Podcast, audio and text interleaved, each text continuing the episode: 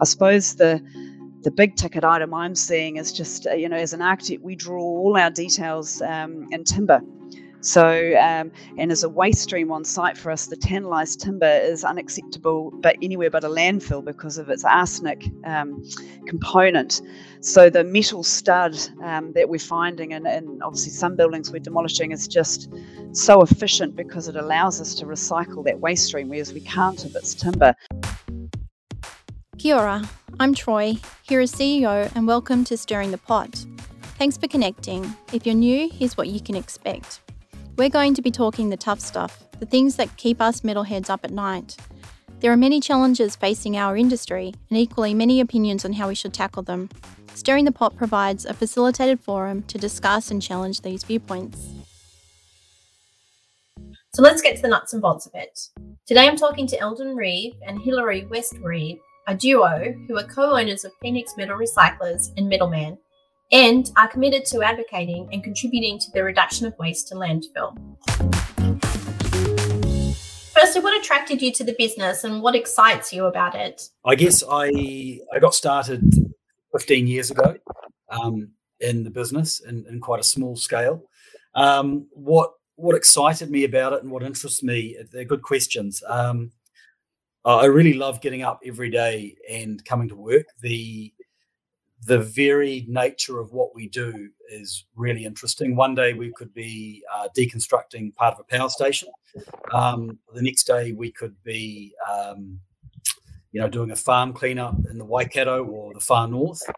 Um, but we've, I guess, the staff as well is, is a big passion for me. We've got a lot of great people, um, and seeing those people in the business grow up.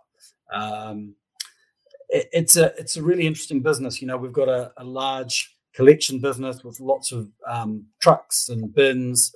Uh, we we get customers to drop off to us, um, but we also are a commodity trader as well. So we're dealing with um, overseas commodity prices. We're dealing with um, foreign exchange and a very much an international connection and flavour. So it's really a business that's got a lot a lot of parts to it, um, and and a huge number of customers. So it's it's really it, it sort of my passion for it grows every every year that I'm I'm I'm involved.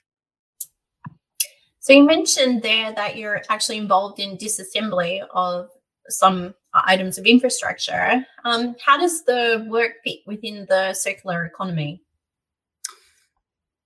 Right. Okay. So the the demolition section of our business, I guess, or deconstruction, um, that was born out of the recycling we did with our customers.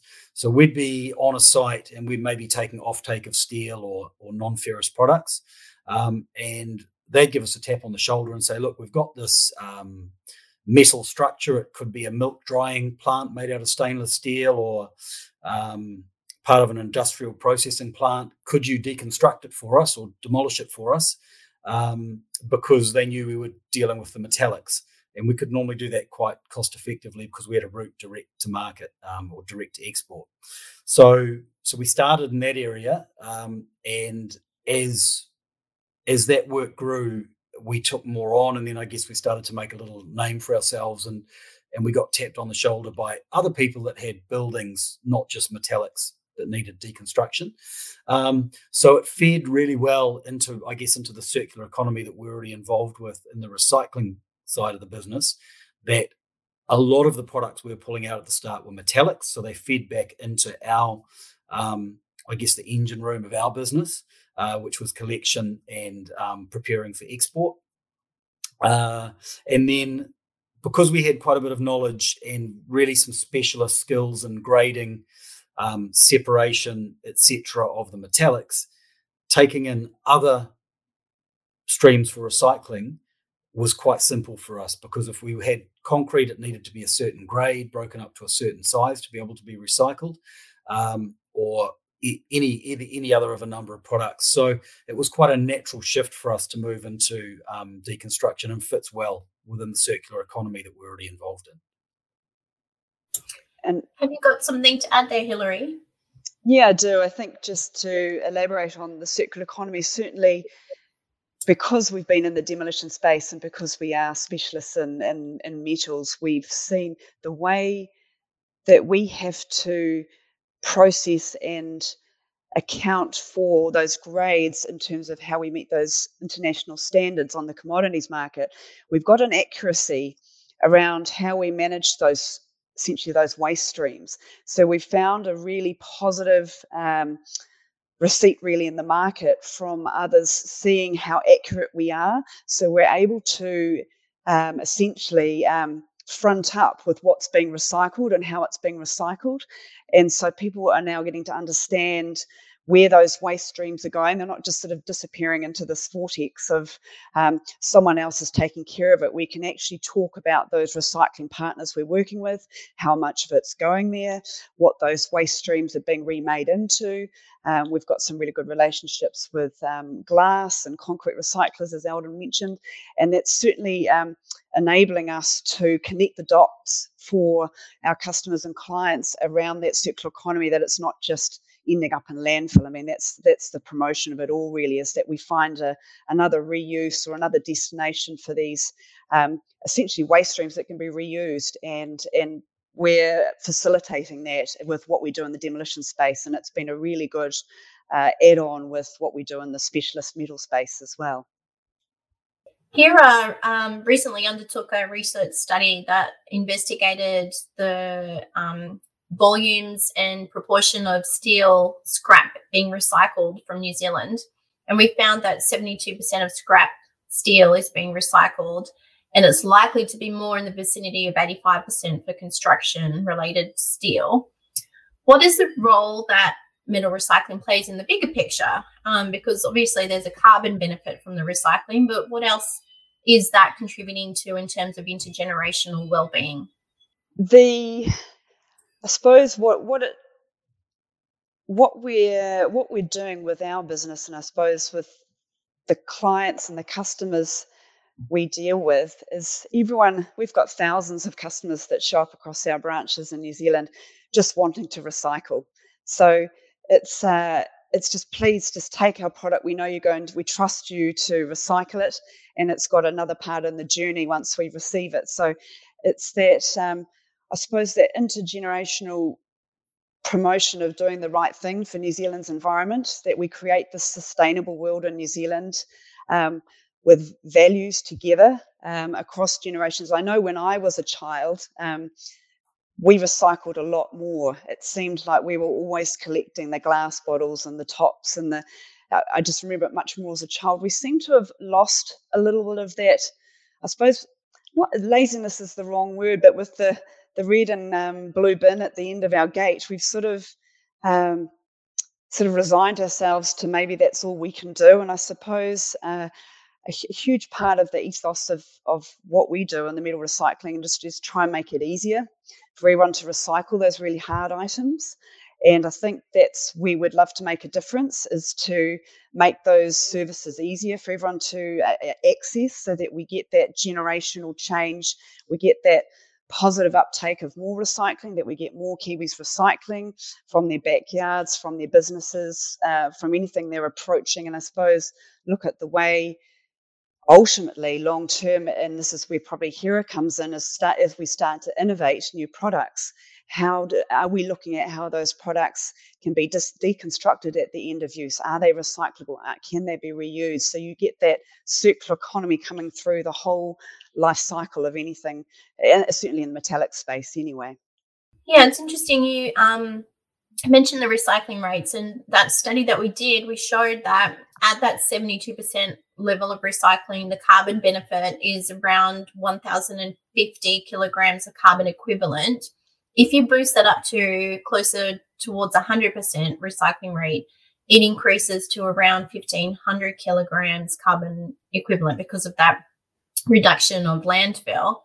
What is it that we can actually do to help recycling occur more frequently? What, what are those obstacles and roadblocks that we need to overcome? I think um, I think people are getting uh, are getting more educated and and under, just understanding where where they can take the products. And I guess we're talking from more from a consumer's point of view. Um, I think um, I think that part of the market is growing and people are doing a lot more, whereas I, I was interested to hear your number of seventy-two, because I actually felt that, given what we understand, was maybe a little bit light. Um, that maybe it was it was more in the in the eighties, um, because from what we take into our business, um, we had a number of uh, ninety-nine point nine eight seven percent of what we receive, we recycle. So we've we're at the obviously at, at the very end of the spectrum. Um, But yeah, look, a little bit surprised to hear that that number wasn't bigger in general for steel recycling in New Zealand, and probably a little bit disappointed. Uh, I guess what we're doing is is we're doing we're trying to do the education piece through some of our um, advertising and marketing, and doing podcasts like this, um, making ourselves more accessible, making sure we've got the right sites in the right places to allow people to access us easily. It's very geographic, um, the recycling of metals. People typically don't want to take them too far, um, or, or you know, there's, there's ancillary equipment, trailers, or truck, or, or van, or whatever to, to recycle some of the bigger items. So, being really accessible for people is is important, and that's you know, we've got nine sites now, and we're we're looking to grow that further. Um, so that's really important for us, is to be accessible to as many people as we possibly can. Can you talk us through the actual process that you go through um, of recycling this metal scrap, or even yeah. right from demolition even? Yeah, certainly. So if we, if we take it from a demolition site, um, what we do is we will have a demolition plan, um, and within that will be a waste plan. Um, so it's not just taking the building down, but it's how do we take it down, and we keep all of our products as separate as possible, um, so they're well well sorted. Um, and cut to a certain size that allows us to maximise the transport on the road. What we don't want to be doing is sending trucks out with bins that are half full. Um, one, it's a, it's a waste of money for us, but also, you know, we're we're burning diesel and, and other things, so we may as well be making the most of it. So it's about maximising efficiency on site, deconstructing it in the right way, making sure we've got efficiency in transport. Then it comes into our yard. Um, and from there, we will do further processing and further grading to ensure that we meet the international specifications for export. Um, and some of that may mean um, putting it through a, a process of, of making it smaller. And typically we do that through a, a, a shear um, or some type of cutting procedure.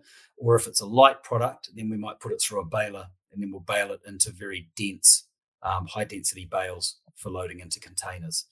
Um, so yeah, there's a bit of um, a bit of extra work that comes in in our yards, and, and a lot of expertise around the grading and um, and processing of those products. Uh, from there, we we will have international contracts for sale, um, and uh, and then you know we load our containers and, and ship them um, as, um, as as quickly as we can. So in terms of like the stewardship there, um, do you know where the steel goes for processing offshore, and, and if there are any environmental issues associated with that processing being offshore? So, yeah, well, look, we need to be honest um, with ourselves about that. We are, um, we're sending our product really quite widely through Asia. Um, we have a lot of a lot of people that we've dealt with for a long time, um, so a lot of very good customers that we work with. Um, and what we're starting to do now is we, we're actually going down that path of understanding what are their processes and procedures on the other end, um, because it's becoming more important to all of us that we that we follow that stewardship all the way through. Um, some of the practices in Asia are probably not up to the level that we'd like them to be. So um, what we do know is that by exporting, say, our steel, um, and it going to an electric arc furnace for reprocessing, we know that there's some substantial um, savings as far as energy and um, and emissions. Um, versus the other process of making steel via a blast furnace and, and iron ore. Maybe Hills, you could talk to some of those um, some of those stats around um, around the benefits of of recycling scrap rather than taking it from a, a raw material. Yeah, sure. Um, you know, we. We we have to go on, obviously, the statistics that are, are widely published through the likes of B M R A and I S R I overseas, uh, that we, we're all contributing to this uh, global engine, if you like, of um, preventing more raw material essentially being extracted from from our earth, which is obviously the iron ore and the steel making process. So, so those organisations, uh, you know, is we all know that metals obviously one hundred percent recyclable, but the recycling of metals, um, we're told, uh, emitting eighty percent less C O two in terms of metal production being done out of raw material. So if we capture the metal recycling scrap into that, well, we're going to save that much C O two just by doing it this way. And we're told recycling one tonne of steel can save one and a half tonnes of iron ore. So again, it's it's becoming a very efficient way of using that um, that waste stream as a circular economy component to the world. And recycling steel uses seventy percent less energy than mining and refining that virgin iron ore. So I think from what studies have been done out of America and out of Europe, that, you know, obviously over time, over years now, that there is a contribution that this this metal recycling economy, if you like, is valid, and it's it steps to working towards uh, a lower carbon emissions industry.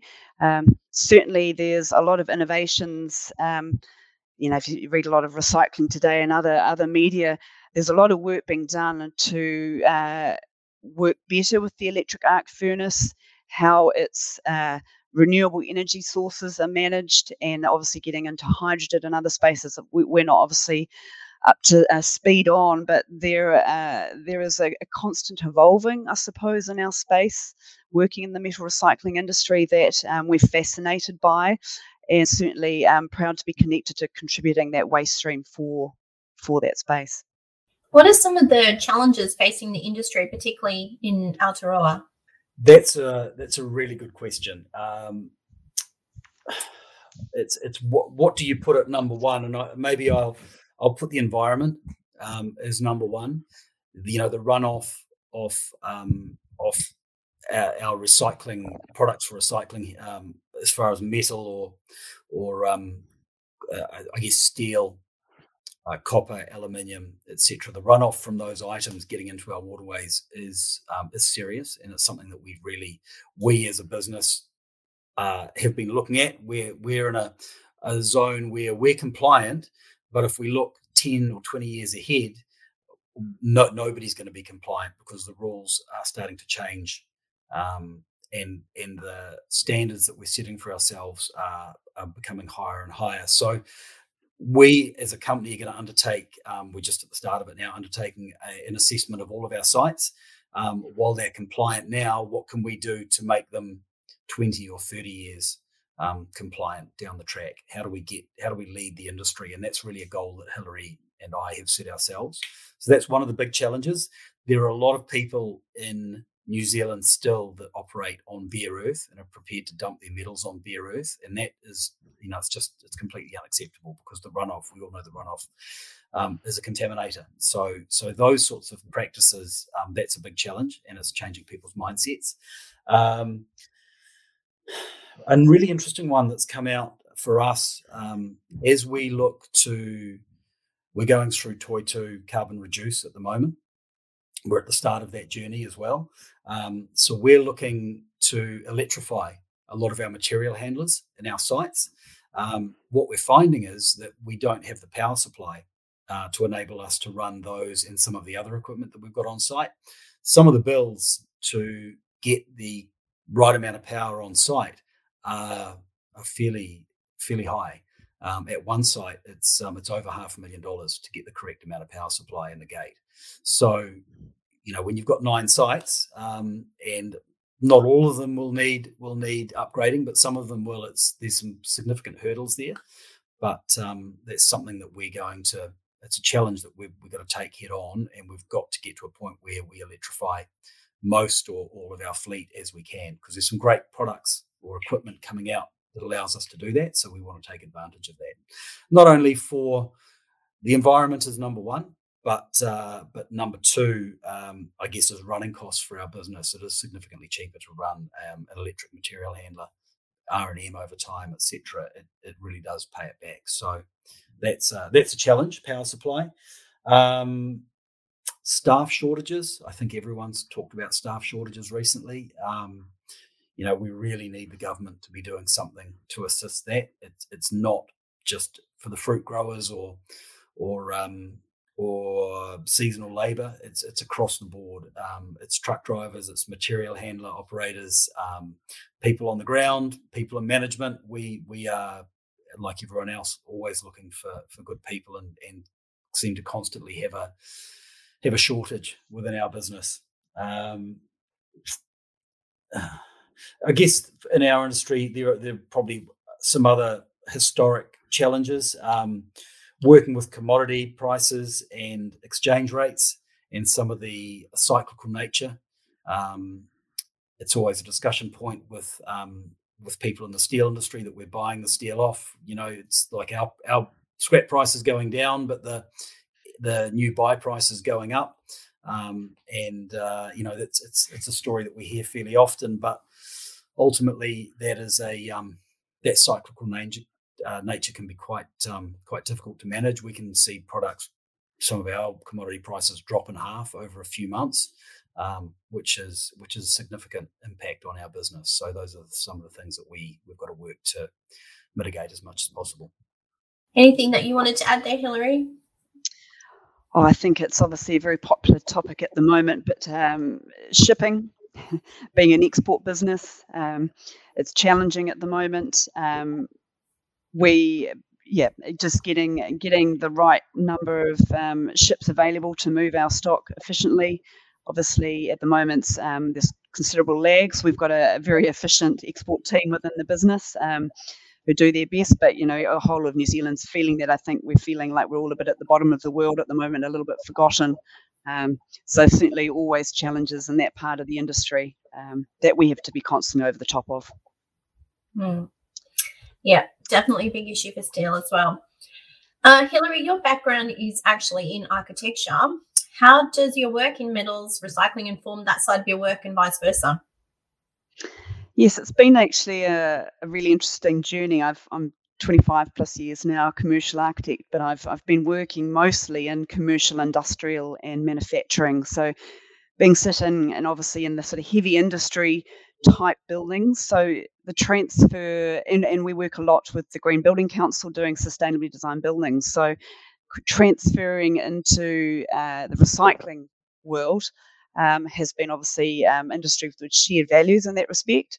So it's really interesting with, with the demolition space, you know, being much more first-hand involved in the demolition and seeing how we're sorting on site, what we're sorting, what's sufficient, what's not. And I suppose the the big ticket item I'm seeing is just, uh, you know, as an architect, we draw all our details um, in timber. So, um, and as a waste stream on site for us, the tannalized timber is unacceptable, but anywhere but a landfill because of its arsenic um, component. So the metal stud um, that we're finding, and, and obviously some buildings we're demolishing, is just so efficient because it allows us to recycle that waste stream, whereas we can't if it's timber. Um, so yeah, really interesting just reviewing what we're doing in the architecture space and how how we can, again, looking at looking at that true life cycle of a building and then what happens at the end. Everyone forgets about the end. And I think it's becoming such such a prevalent topic as to how we can control that end more. Mm. So that's certainly certainly my influence now is re-looking at how, certainly in, in my office, you know, how we can um, uh, do better. Yeah, it's definitely a story um, around sustainability that timber tells it very well in terms of the embodied carbon, but we don't really get a true picture of the total carbon emissions um, when we only look at that one stage of a building. Um, the demolition and what happens afterwards is also really important for a carbon story. There's one more question I wanted to ask, which is Metal Man is also a fifty percent Māori-owned business. Can you tell us more about the importance of the Māori economy and how Metal Man fits within it? Yeah, sure. Um, my my heritage is Māori. My father's Māori. I'm a thirty-second. So we've I've started really on the journey. Uh, our family um, got separated young when um, uh, one of my grandparents died. So we've sort of started to re-establish our whānau over time, over the last few years, and so I've started to get more connected myself. In architecture, we uh, it's it's very ingrained in what we do uh, on our sites, uh, working with uh, local iwi and hapu uh, around cultural values, around sustainability. So well woven within the construction and architecture industry, but not so much within uh, the metal recycling industry. So we're looking to, you know, establish partnerships and, and, and work along that journey really with the Maori economy, because we, we share values of um, preserving our environment here in New Zealand around sustainability, and, and we're here to help. And so it's, as Eldon mentioned earlier, is how we can work more with groups um, to help them realise some of those sustainability goals together. So certainly using, um, you know, working with my connections through my whānau, um, and obviously working with the connections we have within the construction industry, and, and getting the right groups together to to knock heads really and see, uh, see what we can do to promote uh, metal recycling better in the industry. I think, I think part of that journey is... Um... is around the waterways and uh, and what we can do. That those are those are definitely very closely linked. Um, but the the Maori economy itself is something we're really at the very early stages of learning about. So I think um, I think in, in six months we'll have a lot more information to to pass on there. Eldon, can you let us know how the steel scrap prices are actually set and how volatile these are? Yeah, it's another another great question. It's certainly a um, It can be volatile, and since two thousand eight, we've seen, um, I guess, a lot of choppiness in the market and a lot of a lot of ups and downs, um, more so than the previous ten years. Um, it was a lot more static and maybe just on a gentle increase um, for the early two thousands um, through to two thousand seven and eight. Um, so the prices that we work from are uh, set by international indices. Um, there's the L M E, um, the Tex report. Uh, we watch steel prices in Turkey and in other countries as well. They're all good indicators. Um, they don't always, the, the price of um, scrap metal in Japan doesn't necessarily um, connect directly with um, with the prices that are achieved here in New Zealand, but it's a good indicator and a good starting point. Uh, and when we see movement in some of those prices and those indices, we know that we're going to see the movement with our buyers throughout Asia because uh, they follow the same things. Um, but also uh, certain ports and certain, and at the moment, freight rates can have a really big impact on um, on some of the pricing. So using our export team to search out the best deals um, and the best ports to go to, uh, that's really important. Um The current uh, commodity prices in the steel and, and non-ferrous industry are, are quite a bit above the long-term averages. Um, and what's driving that, in our view, is um, COVID has has certainly had a, had a big issue in that, um, or played a big part. It's uh, port disruption, uh, it's dis- disrupted supply. Um, but also there's, there's been the other side, the spring back, as we've seen in the New Zealand economy, um, you know, demand's been high for certain products. So um, so it's being driven by demand.